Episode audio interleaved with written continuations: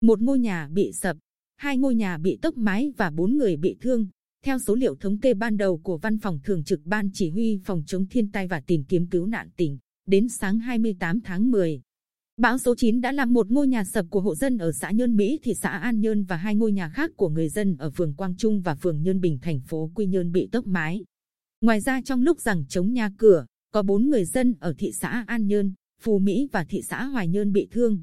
Cũng theo Văn phòng Thường trực Ban Chỉ huy Phòng chống thiên tai và tìm kiếm cứu nạn, từ 19 giờ ngày 27 đến 7 giờ ngày 28 tháng 10, trên địa bàn tỉnh xảy ra nhiều đợt mưa với lượng mưa trung bình 52 mm.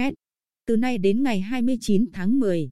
ở khu vực Bình Định tiếp tục có mưa rất to, trong đó khu vực An Lão, Vĩnh Thạnh, Hoài Ân và thị xã Hoài Nhơn, tổng lượng mưa phổ biến từ 200 đến 300 mm mỗi đợt. Các khu vực Phú Mỹ, Phú Cát,